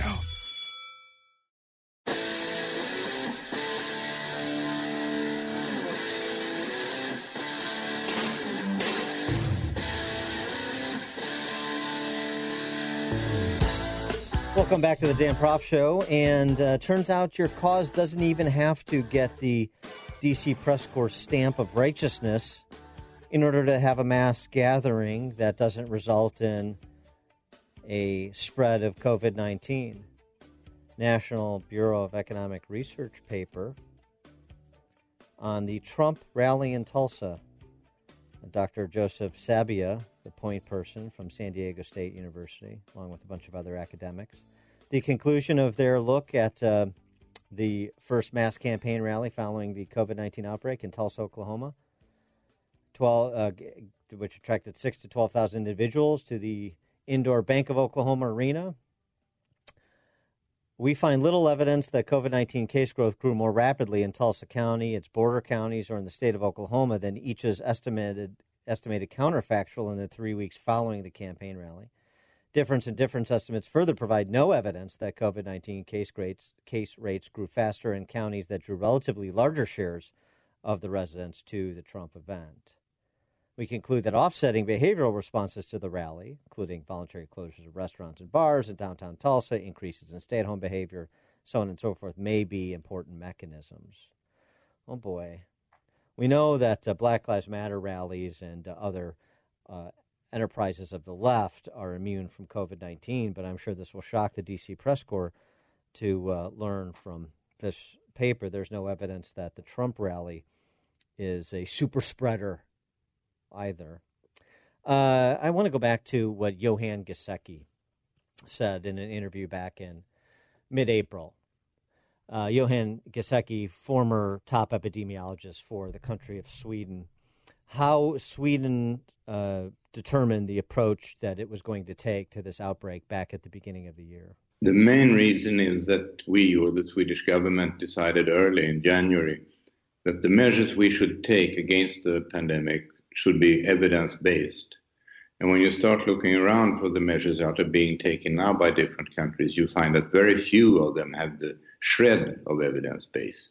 Uh, but one we know that's known for 150 years or more, and that is washing your hands is good for you and good for others when you're in an epidemic. But the rest, like border closures, school closures, social distancing, there's almost no science behind most of these. Hmm, no science. So you just fill in the blanks with politics. For more on this, we're pleased to be joined by Robert VerBruggen, policy writer for National Review, nationalreview.com. Robert, thanks for joining us again. Appreciate it. Thanks for thanks for having me. Uh, is that fair? What uh, Giesecke and and frankly, uh, particularly relevant, what Giesecke said. The question he asked: How are they going to get out? Did they think about how they're going to get out? Well, as we're playing a lockdown whack a mole with uh, COVID nineteen, doesn't his question um, isn't his question all the more compelling? Yeah, I mean, I, th- I think you know, we, we were facing months ago. We had a, this brand new disease, um, you know, very dangerous. It's killed more than 100,000 100, people, um, and we took drastic measures to try to get it under control. Um, but but the goal of that um, should always have been to transition to a different way of controlling the, the virus. Find find a way that we can get back to a normal life um, without without letting it spread again. And I think it's fair to say that we didn't do a great job of that, and, and we're having trouble with this question of what do we do now um, we can't just keep things locked down indefinitely. We, we're, we're going to destroy the economy if we do that. The longer you keep going with this, um, the more you know the, the costs just keep getting worse and worse and worse with every every passing day. So we're we're in a very bad spot right now where the the virus is taking off again, at least in some states. Um, and yet we're we're we're done with lockdown. We're sick of it. We've been been doing this for months now. We've been having you know all of these restrictions and uh, you know sometimes quite quite draconian restrictions for for quite a while now, and people are sick of it and they're not complying. Um, and and yet we haven't figured out that other way. How do we get back to to a regular life? While still keeping the virus under control. One of the things that uh, I'm really fed up with, maybe more so than others, is these Faustian bargains we hear from our public health professionals who've lost a lot of legitimacy based on their uh, having to retrench their earlier remarks on a range of topics. So when uh, CDC Director Redfield says, uh, just six months of wearing masks and we'll beat this thing uh, you know, I- am sorry, but you've changed the way we keep score. You've moved the goalpost, uh, the way we play the game, too many times for me to say, okay, uh, I'll, you know, I'll fall in six months of I'll wear a mask 24 seven, and then we're going to beat this virus. That that uh, first of all, that's not true. I don't believe that. Secondly, uh, I don't believe that that's the metric that we're actually going to use. Right. I mean, it's it's I mean, on, on the one hand, you can sympathize with the, the public health experts because we're dealing with something we've never dealt with before. They're in uncharted territory, and the evidence is always changing, and their you know their recommendations have to change with the evidence. Um, but I think a lot of them have fallen to a lot of really stupid and really bad temptations. You know, one is just being more confident than they should really be. Um, another one, obviously, that we saw with the, the Black Lives Matter protests is letting their own personal politics creep into what they're what they're saying. I mean, I think they lost a lot of credibility when they said, "Yeah, go ahead, go ahead and protest. This is important." Um, right. I, I mean, how how do you take them seriously after they say that? Right, and then but then also too, I mean that they they they help to f- fuel uh, panic when they talk about uh, cases in not with with without context. These are supposed to be the experts. Experts provide context to say, for example, yes, we have an increase in cases in Florida, let's say. But the good news is that the median age of the infected has dropped 30 years, and we know that the fatality rate and the hospitalization rate for someone in your 30s is much different than it is for someone in your 60s. And we have this much capacity, and we're projecting this, rather than just saying, yes, I'm very concerned about the case spike in Florida and le- let, letting people's minds run wild with that. Yeah, no, I, I agree. I think it's very uncertain at this point what this increase in cases is going to mean for us eventually. There's there's some uptick in, in the deaths now that looks very troubling, but there's there's a lot of debate over what it means. Um, we really don't know yet. Um, and, and, they need to be clear about that. You know, but at the same time, I think the the case, the rise in cases has been dramatic enough that we should be pretty pretty worried about it and, and thinking through. You know, what are we going to do about this? When we're sick of lockdown and, and we might be having you know another outbreak on our hands here. Right, and but but then but then again too. Here we go in terms of like you know even-handed the standards, what we've learned, what we know we can't do again. I, I have yet to for them to say. Uh, whoever did it, don't care. And by the way, there were uh, there was at least one Republican in addition to Democrat governors. But we know less than one percent of the population is responsible for fifty percent of the fatalities. We know that ten percent of the population uh, New Jersey, New York, and Massachusetts responsible for 42% of the deaths. And we know all three of those governors introduced infected people back into long term care facilities. That was a catastrophic error. We cannot do that again. We have to make sure everybody understands that uh, for the rest of this first wave, for a potential second wave in the fall. Nobody says anything like that. Yeah, I mean it's it's absolutely important right now, especially because we're so we, we've been locked down for so long that we need to focus on the areas where it's absolutely most important. And nursing homes are right at the top of that list because that's you know it's basically the two things you don't want together, which is you know elderly people who are really susceptible to this thing, and you know living in close quarters, you know really big um, you know sort of a, a really big social networks that a, that the virus can spread through. Um, so I think that, that this next wave of uh, our our fight against this really has to be focused rather than these broad sort of everybody you know in the entire country stay at home kind of thing. He is Robert VerBruggen, policy writer for National Review, nationalreview.com. Robert, thanks for joining us. Appreciate it. Thanks for having me. Take care. You too.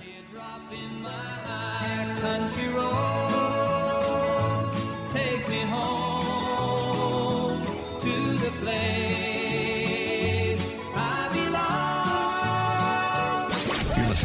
The Dan Proft Show on the Salem Radio Network.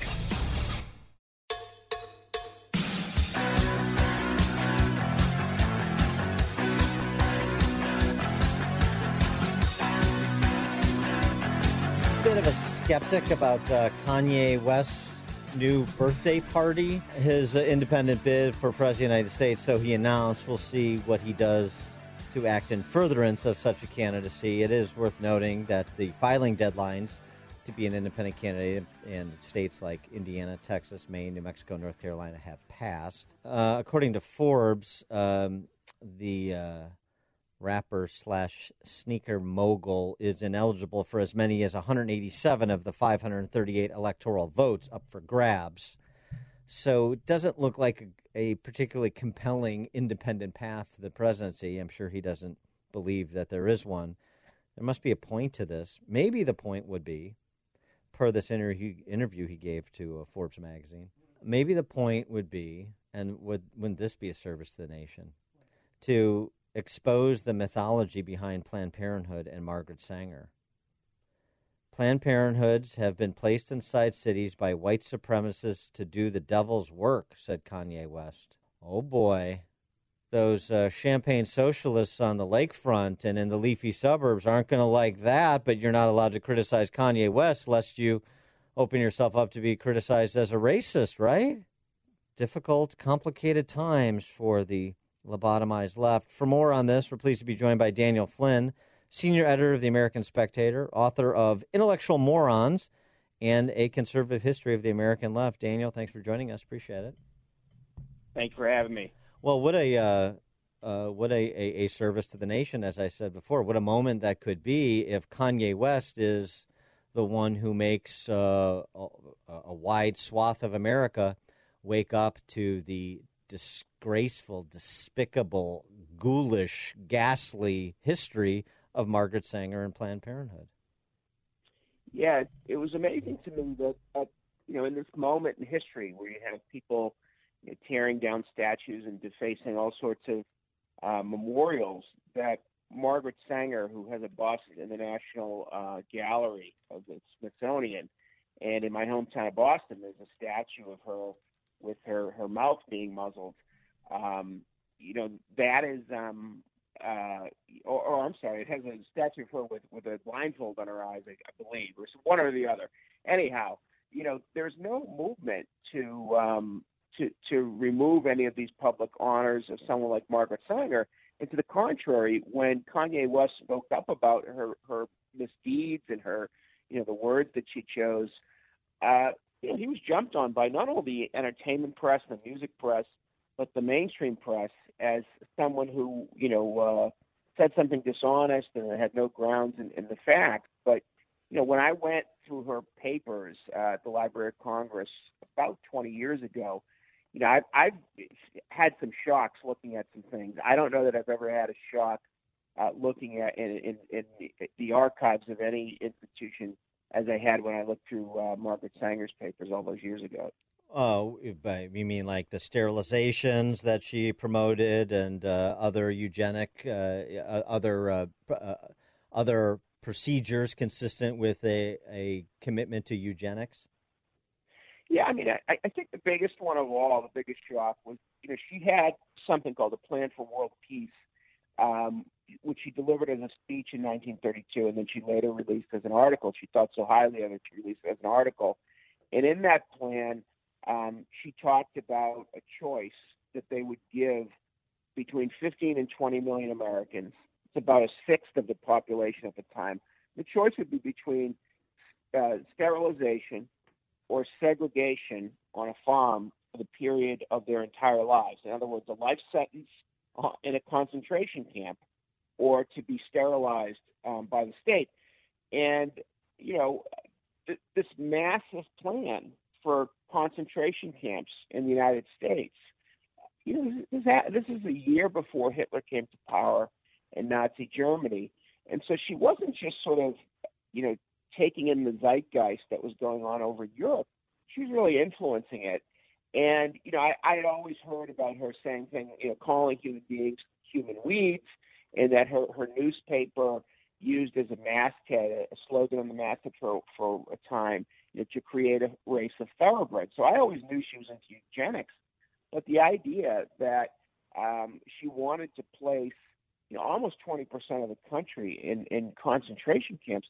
I mean, I I, I don't know anyone who's proposed something so evil in the history of the United States and yet has ma- maintained respectability.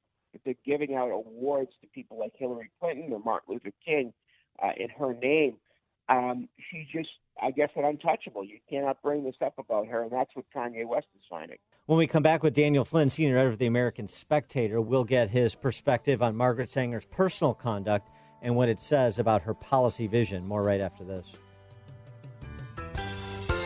I'm just sitting here watching the wheels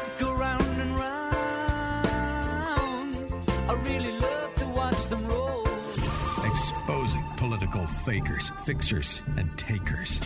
He's Dan Proft, and this is The Dan Proft Show.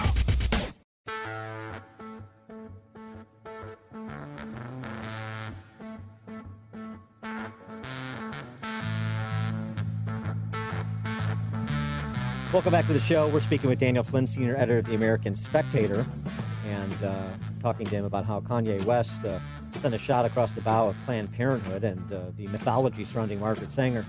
Uh, Daniel, talk to us a little bit about Margaret Sanger's personal behavior and what that speaks to in terms of her policy outlook. Yeah, in, in um, around, around 1912, 1913, she got into some trouble because she, she had a, um, 1914 or so, she had a, a, a uh, publication called The Woman Rebel. And the way that her biographers record it is that um, Anthony Comstock, who was a, kind of like a public censor, a morals crusader, uh, you know, chased her into exile because she was giving out birth control instruction. Now, those publications, which were destroyed uh, in the archives at NYU, were later found, and they don't have anything in there about uh, birth control instruction. So that's just not true. I mean, she talked about she had birth control advocates in there about birth control instruction. What she did do was advocate the assassination of John D. Rockefeller Jr., um, which is interesting because th- this guy became her, her biggest benefactor about a decade later. Of course. Now, she went into exile um, and she left her kids in America. Now, this exile was basically a publicity stunt because she really wasn't going to, you know, she wasn't really facing all that much trouble. Um, and she left her daughter behind, and this went on for about a year. Shortly after her return, um, she, well, she left all her kids behind, but shortly after her return, her daughter died. Uh, her son Noah later blamed the death of her daughter on her mother's departure, and, and that didn't stop her. You know, when, when her other kids, you know, she sent them off to boarding school at a very young age. You know, there's a rather poignant story in my book, Intellectual Morons, where you know she sets up a meeting with her son, where she's going to come Easter weekend to go visit her son, and he's writing her all these plaintive letters. You know, please come, say you'll come. And so she says she'll come, and he sits there waiting for hours and hours at the train stop, and she never shows up. She never sends a telegram or anything. Um, she just was someone who did want did not want to have the responsibilities of motherhood, um, and obviously as a wife, um, you know, as I noted in the piece, uh, she cheated on the guys that she cheated on her husbands with. So she wasn't very good at that either. Uh, You know. Just going back to some of the things she outlined in her uh, Parliament of Population plan, the uh, you, you, that- that's in your piece in Spectator. The first step would be to control the intake and output of morons, mental defectives, epileptics. Uh, oh boy, well th- that would certainly um, uh, raise some issues with uh, so many people who are involved in nonprofits that uh, aim to serve people with uh, d- disabilities, including developmental disabilities. Margaret Sanger had a plan for them. How does that square? And boy, how does that square with sort of the right to die or the death with dignity movement of today, the euthanasia advocacy coming from the same population control ghouls? Uh, you also, uh, it just goes on. The second step, take in an inventory of the second group, such as illiterates, paupers, unemployables, criminals, prostitutes, dope fiends. Classify them in special departments under government medical protection. Segregate them on farms and open spaces, uh, and uh, so on and so forth. And as you say, she also had nasty things to say about Jewish people and Italian families who who are quote unquote filling insane asylums unquote. Uh, I, you know, it, it, it, to me, this is a failure of conservatism. This is a failure of people who love this country that uh, we do not have a complete understanding of Margaret Sanger. That she uh, is still uh, still has a bust in the Smithsonian. Is still uh, st- her name still dons awards that polit- politicians were supposed to take seriously, accept them uh, with a great uh, honor and plaudits. It's a it's a complete, isn't it a complete failure on our part, a failure on uh, our abdication of K through 12, our abdication of academia? How does someone like this, one of the worst people in American history, continue on as somebody who's revered by at least a lot of Americans to the extent they even know who she is? Yeah, I mean, I think that's part of it. The other part of it, I'm just surprised that there's been such a stubborn, real recalcitrant, um, recalcitrant um, uh, people who are admirers uh, in the media, uh, in Planned Parenthood. It, I think it's a little for Planned Parenthood. This is tough because she founded the organization. It's hard to to de-link her from the actual organization, and so what they do is just deny, deny, deny. But um, you know, it's, it's interesting. She was someone who wrote and advocated against the whole idea of charity, uh, particularly for mothers, because she said these are the exact people we should be discouraging from ha- having kids. So why have these maternity centers? And so she she discouraged um, any kind of thing that was going to help mothers. And yet here you have a group called Planned Parenthood saying that um, you know she's a great lady. Um, she wasn't. She was a real sort of bitter social Darwinist, and that fact gets lost in the discussion. Well, and and also uh, the, the the whole notion that uh, um, that that she that that um, we we not only countenance her and we allow them to uh, continue to um, dot, bob and weave around her, as you say, deny, deny, deny. I, I would just love to hear a contextual, historical explanation for Margaret Sanger from the left, like uh, the ones they reject when it comes to our founding fathers and the like. That would that would be interesting, but that requires somebody to actually put it between the eyes of people on the left, and we just don't have very many people who can do that, do we? Yeah, I- mean, I guess the thing in this moment in history, you know, when you have, um, you know, statues of saints being torn down, you have uh, Christopher Columbus being torn down, George Washington. Um, you, you even have, you know, in my neck of the woods, Plymouth Plantation, which, you know, there were, they recreate 1624 in, in uh, Plymouth Colony and in, in, Pl- Plymouth uh, Plantation. There were no slaves in Plymouth Plantation, 1694. I'm sorry, 1624, and yet they're they're uh, changing the name of that. So the sensitivities are so great that you know a place that re- re- recreates a moment in time where there are no slaves, they have to change the name because planta- plantation for some people means slavery. Now, in that context, I don't see how a person like Planned, a person like Margaret Sanger is able to, um, you know, to, to last. Um, there has to be a canceling of her if there's a canceling of, of Plymouth Plantation, one would think. Uh, but that hasn't happened yet. And I think that's one of the reasons why Kanye West's words about her in that Forbes interview so fascinated me because, you know, here's a guy who obviously has enormous influence, um, at least in, my, in black, the segment of black community that's really into rap music. I mean, he's w- probably the most famous rapper on the planet. And you um, listen to the crickets from from some of these people. Yeah. They were either criticizing him, calling him a liar, or they just decided to ignore him. And I, you know, I realize, as you guys said prior to, to the segment, that you know this is a guy that's, you know, he's a little crazy. We all know that, but there's this character in Shakespeare, the wise fool that you see a lot, uh, Jacques, and, and as you like it's kind of an example of that, where you have a really foolish guy who once in a while, you know, during the play, will say the most insightful things. And I think that's what you have in a guy like Kanye West. He's sort of a perfect example of that wise fool. He is Daniel Flynn, senior editor of the American Spectator, author of Intellectual Morons and A Conservative History of the American Left. Daniel Flynn, thanks for joining us. Appreciate it. Appreciate it.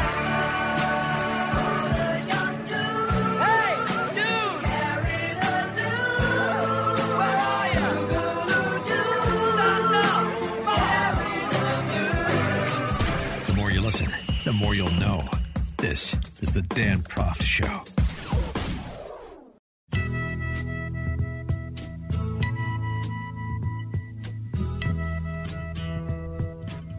Welcome back, uh, Billy. You like uh, airplane stories?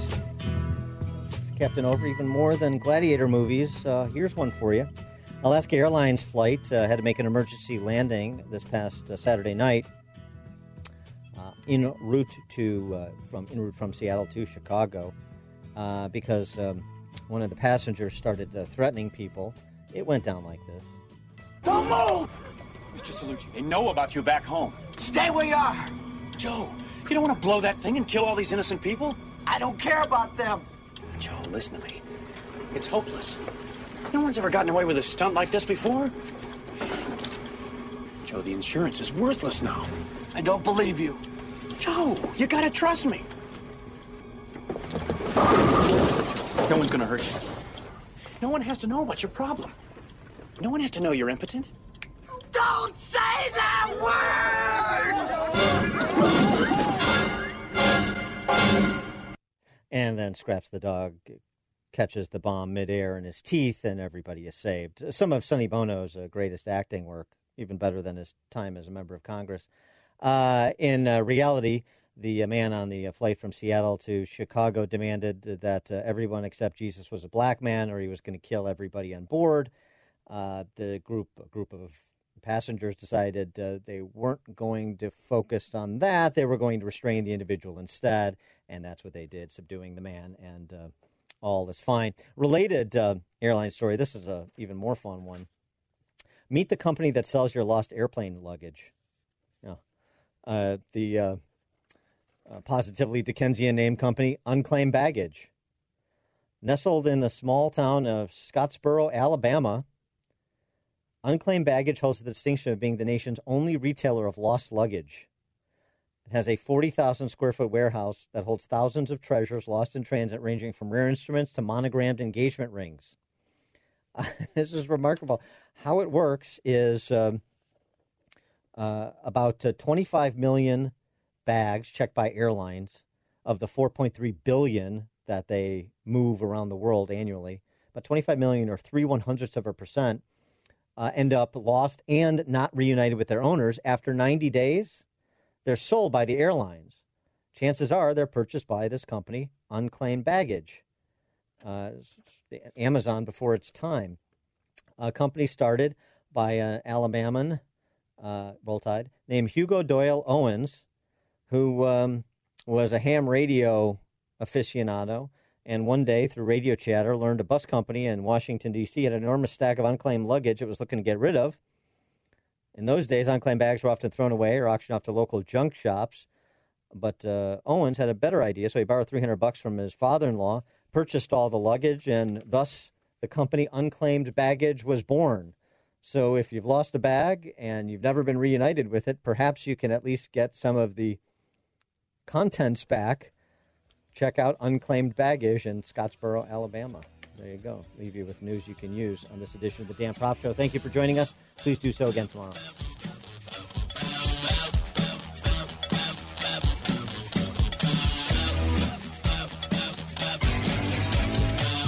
Far from the fake news, he's always got the real story. This is the Dan Proft Show. You are fake news.